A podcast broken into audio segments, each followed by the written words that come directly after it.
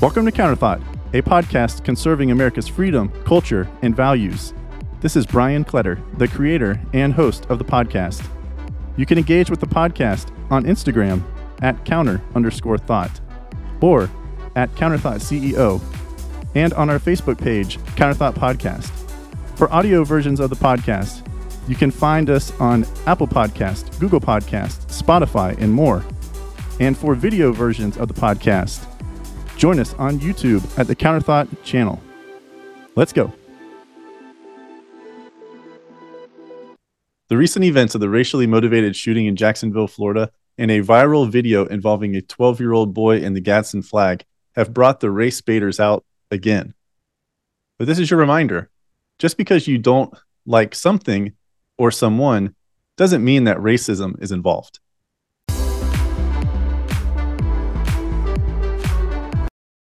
Welcome to Counterthought.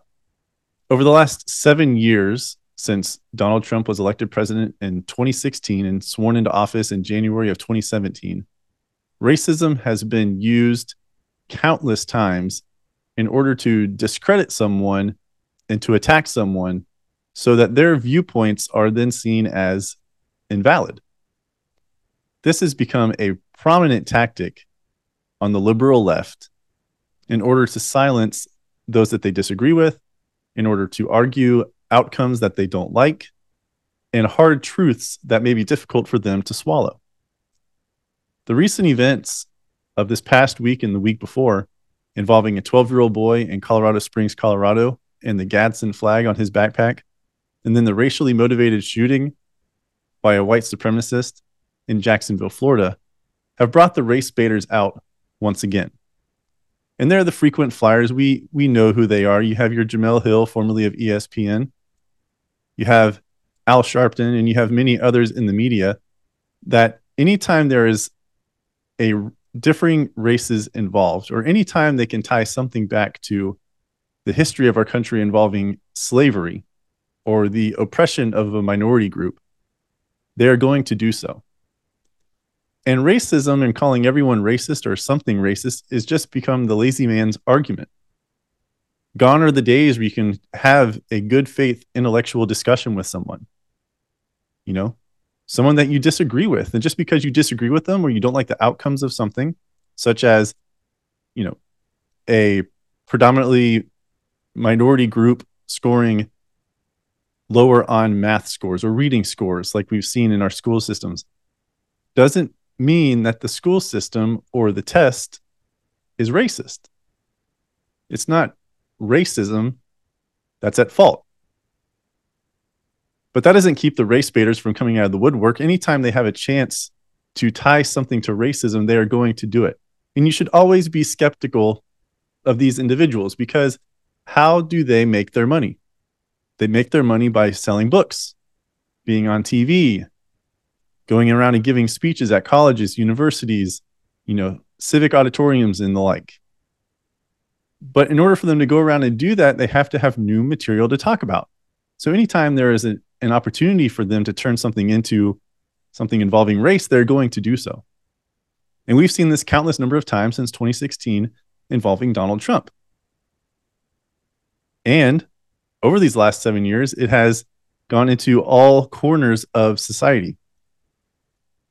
Some that you may remember would be George Floyd and Derek Chauvin. Derek Chauvin is the Minnesota police officer, the Minneapolis police officer, who was later convicted and I think wrongfully so based on the evidence, but convicted of, I believe it was manslaughter of like the second degree, and he's serving, I think, 20 plus years in prison. But whenever that story broke in George Floyd during the summer of 2020, the line and the attacks on in the media and this whole topic of this episode goes to some of the reasons of why the trust in the media is at all-time lows i think down to around maybe like 15 or 16% but everybody was claiming that derek chauvin was a racist and that is why he kept his uh, knee on george floyd's neck and block his airways and all of this. But you know what didn't occur the prosecution did not try to prove did not bring racism into their case against Derek Chauvin. So, despite all of the talk on TV and radio and in the newspapers and the magazines, whatever medium about racism being involved, the prosecution didn't charge him with any type of hate crime. And that's not the only instance. We've seen going back to the very first episode of this podcast, which is audio only. So if you want to listen to it, go to your podcast app and search episode one. But that episode was about um, with great influence comes great responsibility. And in that episode, I talked about this also occurred in the summer of 2020, right after George Floyd talked about LeBron James. There was a um, police officer shooting in Columbus, Ohio. Police officer was called to a residence. There was a fight breaking out in the driveway in front of some vehicles in the driveway. Two girls were fighting. Ma'Khia Bryant, she had a knife and she was attacking this other girl. And the officer got out of his, pulled up to the residence, hopped out of his car, you know, was like, stand down, stand down, drop the knife, drop the knife. She didn't drop the knife. She lunged towards the other girl. So pop, pop, pop. The police officer had to shoot and kill Ma'Khia Bryant. But what happened? Before the facts could come out, what happened? LeBron James, one of the most popular athletes in all of the world for the last 20 years, jumps over to Twitter, now X, posts the officer's picture online. and says, You're next, hashtag accountability. You're next, tying back to Derek Chauvin and what happened to him.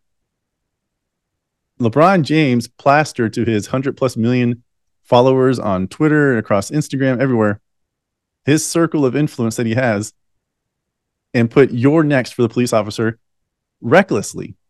He didn't care about the facts of the case. He just knew, oh, oh a non black police officer was involved and shot a black woman or a black teenager in this case. Racism. And that's the card we're going to play. And you know what? It wasn't racism that happened. He, the officer did his job, but that didn't t- stop people like LeBron James and those in the media. You know, the media was once a place, the news was once a place, the newspapers, the you know, the nightly news was a place you could go to get factual information. And now it's not. Now it's all just pundits giving their opinion pieces.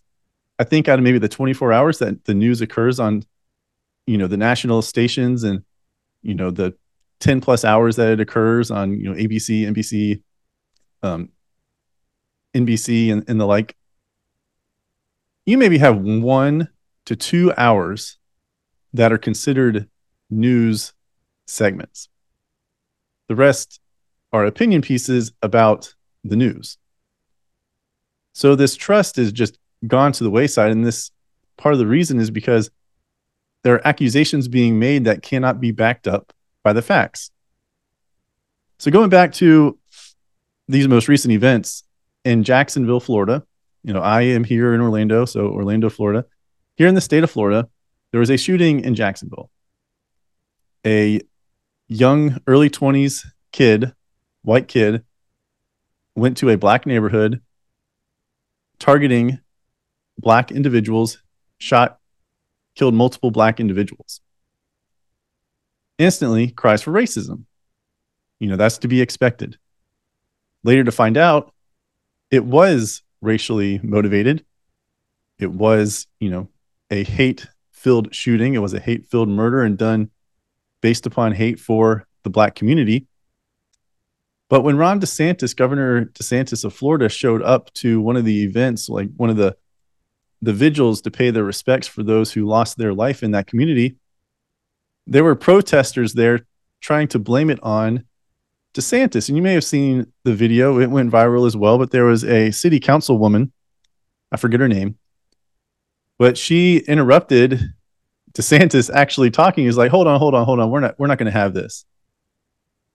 She's like, we're not, this is not about politics. Said this is about honoring people's lives and mourning their deaths. Said a bullet does not have a political party.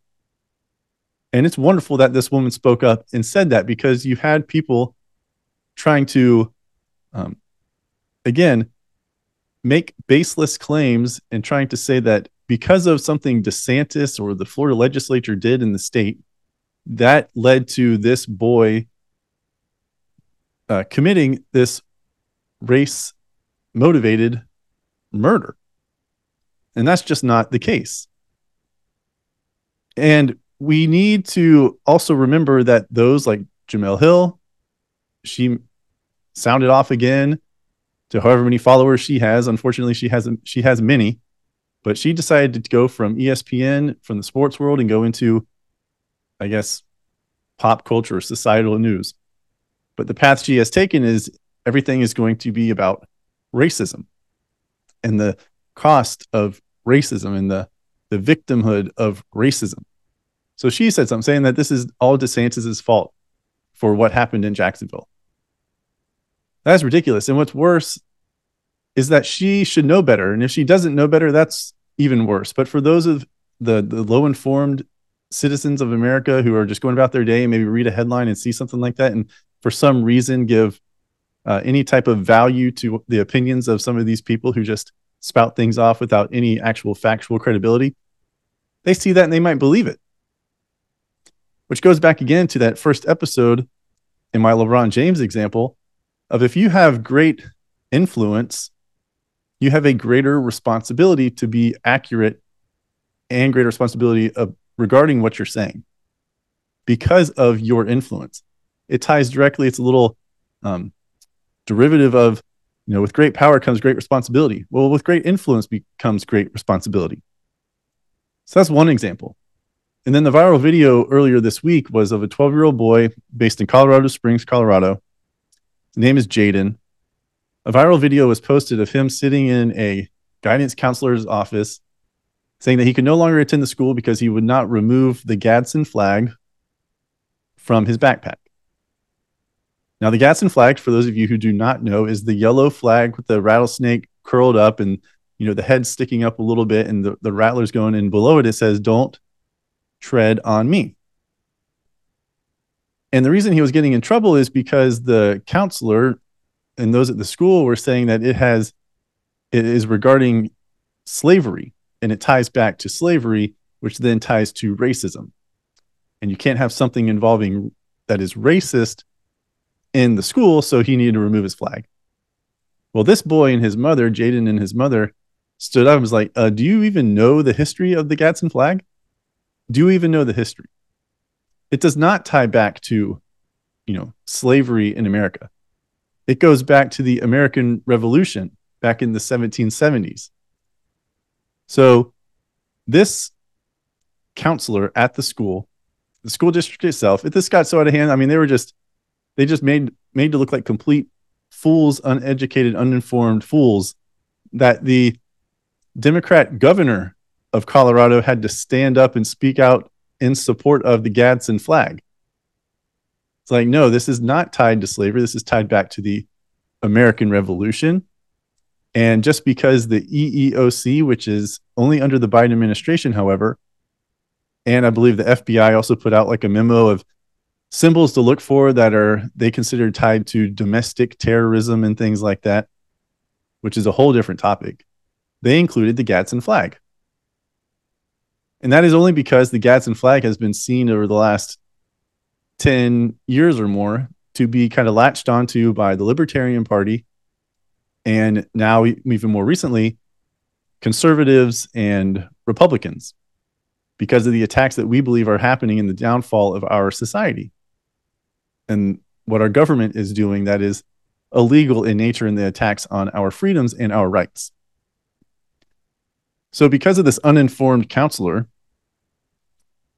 she tried to, she almost had this kid expelled for no reason at all.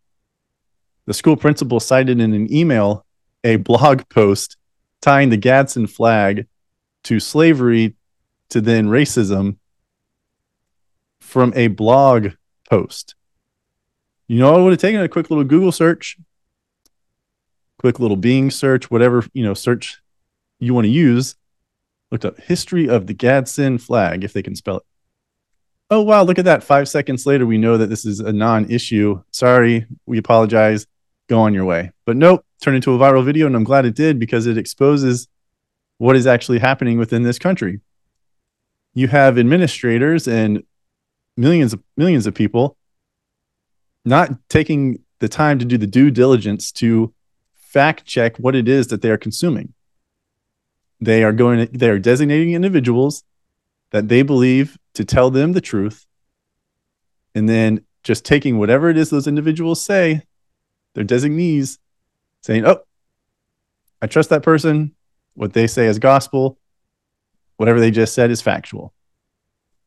And then what happens in cases like this, you are a fool and you the, the foolishness is revealed because you are not taking the time to actually fact check the information you are putting into your mind. Put in trash, you're going to get trash out, right? And we've seen this stretching across all different areas of society. Sticking with school, I mentioned earlier, we've talked about math tests have been mentioned to be racist because you have a minority group that underperforms on certain math tests. And what's the response? The response is not, hey, let's find ways to bring up the the performance level of this group of these individuals. No. It's an attack on the the exam, the test. We've seen this in New York as well. That because there is a lawsuit, I think it was actually just um, just awarded millions of dollars, or maybe it's in the billions, to individuals who tried to prac- who tried to pass a school instructor like a teacher's exam but did not pass but it was deemed because the test was racist because of the difficulty level because it had too many white individuals passing the test while black and hispanic individuals were underperforming and were not passing the test I think the payout came out to be like for the 2,000 individuals, something like 200, 200 million dollars, I guess, for lost wages if they would have been a teacher or something like that. Absolute ridiculousness. And then in Florida, a couple of months ago, maybe just one month ago, the NAACP put out this notice that, you know, saying that black people should not travel to the state of Florida, that they should be on high alert. And you may have seen the videos about it. I think it also went viral of there was then a member of the NAACP who was on a video call talking about this topic, and he was located in Tampa, Florida, as he's actually talking about this topic, and they're talking about how how Florida is dangerous for Black individuals. Meanwhile, this dude talking about it is located in Tampa, in Florida, but it permeates, and people take people take it to heart because I live here in Orlando. You know, we have all the theme parks Disney, Universal, SeaWorld, Legoland next door, you know, Islands of Adventure. So many different theme parks, right? Brings in tons of millions of tourists every single year. And we have a big convention center. A lot of places, hotels, the actual Orlando Convention Center as well. But I remember seeing headlines after that announcement, that declaration by the NAACP saying, like, oh, the black engineers of Florida or America or something are not going to hold their annual conference here in Orlando. They're pulling it. Like some supposed to have like 2,500 to about 5,000 black engineers at this conference, but they pulled it because they believe what they're being told about how Florida is a dangerous place for black people.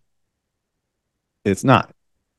That's just the manipulation of of the minds in order to maintain political power and also discredit, again, in this case, Governor DeSantis and the legislature of Florida to make Florida seem like a bad place to live, to discredit DeSantis, to make him seem like someone who is dangerous, which will then undercut his uh, presidential aspirations.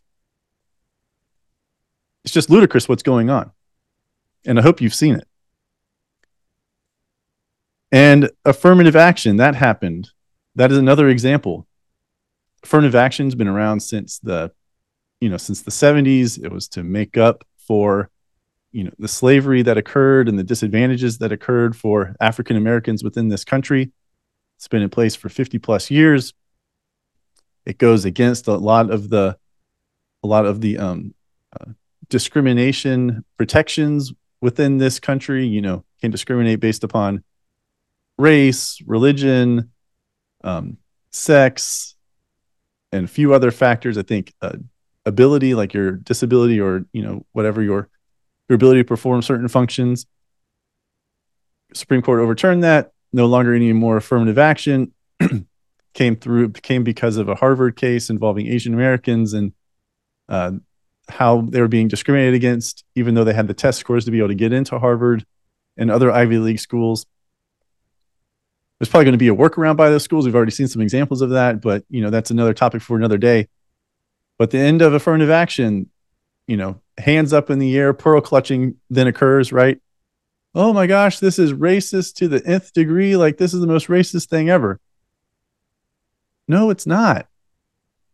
Just because you disagree with a policy or disagree with an individual or don't like the outcome of something by some group, some subgroup, does not mean that there is racism involved. It is time for those who think like that in this country to stop being the victim and instead think about ways to improve the situations, to improve the outcomes, to improve the performance of these individuals that are underperforming, that are underachieving. That is where the mind needs to go. It doesn't need to go to this victim mentality or this everything is racist because I don't like it. If everything is racist, then nothing can be racist. You are discrediting yourself by saying, by overusing racism to counter argue things that you are to argue against things you don't like or don't don't agree with. And again, these race baiters, they come out of the woodwork every time there is an opportunity. Anytime there's an opportunity to invoke race into an issue, it will happen. But you, me, we have to be smarter than that. The American people, society has to be smarter than that. It is time that we hold ourselves collectively to higher standards to make things better for individuals so they can score better on their math tests, their reading tests, their you know, their math and reading and literacy proficiency tests and things like that when it comes to schools. To be more informed that, you know, a flag, which is a quick Google search away from knowing the history of it, is not tied to slavery. To know that just because you, a police officer who is of a different race shot a minority and the minority died does not mean that there was racism involved. There's too much carelessness, especially from those that have um, high levels of influence in our culture. And it's it's sad and terrifying and terrible and everything wrapped together that these individuals don't seem to care of the impact that they have. They don't seem to care about any of the responsibility that would then fall onto their shoulders for many different reasons, you know, that create that, I guess, mindset for them to be able to just not care and just say whatever they want to say for the sake of saying it. But we as a society collectively, it is time to change our response look out for you know the the information that we are digesting and putting into our brains and actually be better and help others to be better to make sure others know what is actually happening to know what is occurring to educate yourself. If you don't educate yourself if you are just closing your eyes and blindly following others then you will can easily be led astray easily be led astray and that is happening day after day after day. And it seems like it is increasing.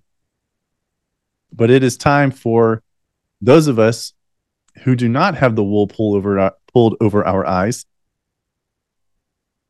to speak up, speak out, and reach out to those that we disagree with, that don't see things the way that we do, and to help remove the wool from over their eyes so they can see what is actually occurring in this country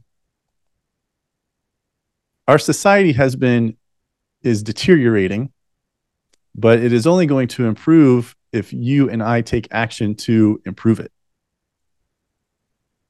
That is at least one step in the process. Another step is going to, you know, as part of that process, not putting so much stock into what other individuals say just because they're a popular individual, just because they have, you know, a large following on social media we ourselves need to be accountable to ourselves and make sure that what we are taking in is actual factual information.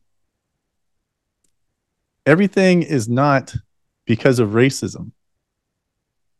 Have be willing to have discussions with those you disagree with and understand where they are coming from. And then when you understand where they are coming from, make your evaluation of their of their stance, of their argument. But we have to do better as a society when it comes to um, disagreeing with one another and trying to figure things out collectively. So don't fall for these traps of this is due to race just because the just because the the races are different in various types of events that occur within our country.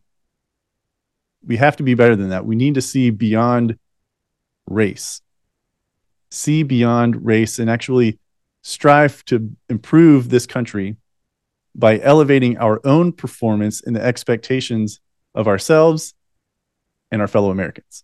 Thank you for listening to Counterthought, a podcast conserving America's freedom, culture, and values. Remember to subscribe and like or rate the podcast on your podcast app or on YouTube, and engage with the podcast on Instagram at counter underscore thought, at counterthought CEO, or on Facebook at Counterthought Podcast.